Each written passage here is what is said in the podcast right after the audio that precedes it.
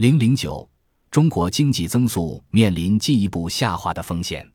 最近，代表最高决策者发声的匿名权威人士指出，中国经济运行不可能是 U 型，更不可能是 V 型，而是 L 型的走势。这个 L 型是一个阶段，不是一两年能过去的。这是对中国经济增长前景的一个重要判断。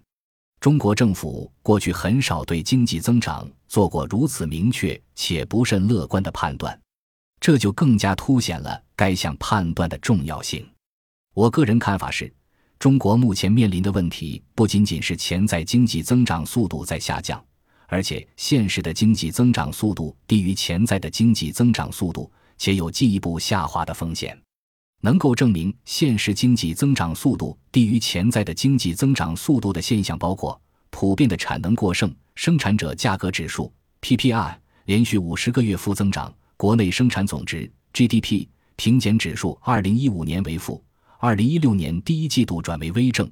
中国的核心居民消费价格指数 CPI 长期处于百分之一左右的低水平，以及进口的持续大幅度下跌。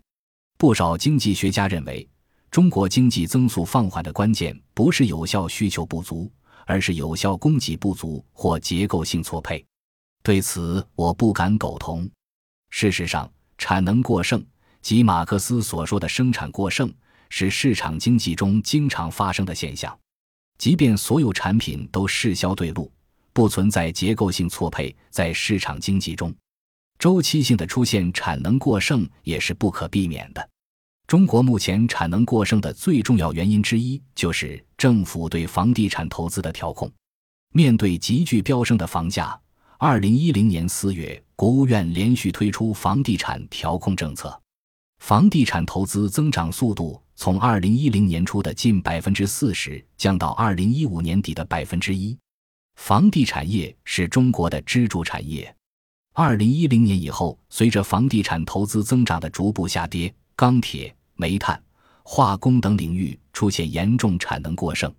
二零一五年，房地产投资在 GDP 中的比例高达百分之十四点二，加上与房地产相关的产业，房地产投资增速下降，对经济增长速度的下行压力之大是可想而知的。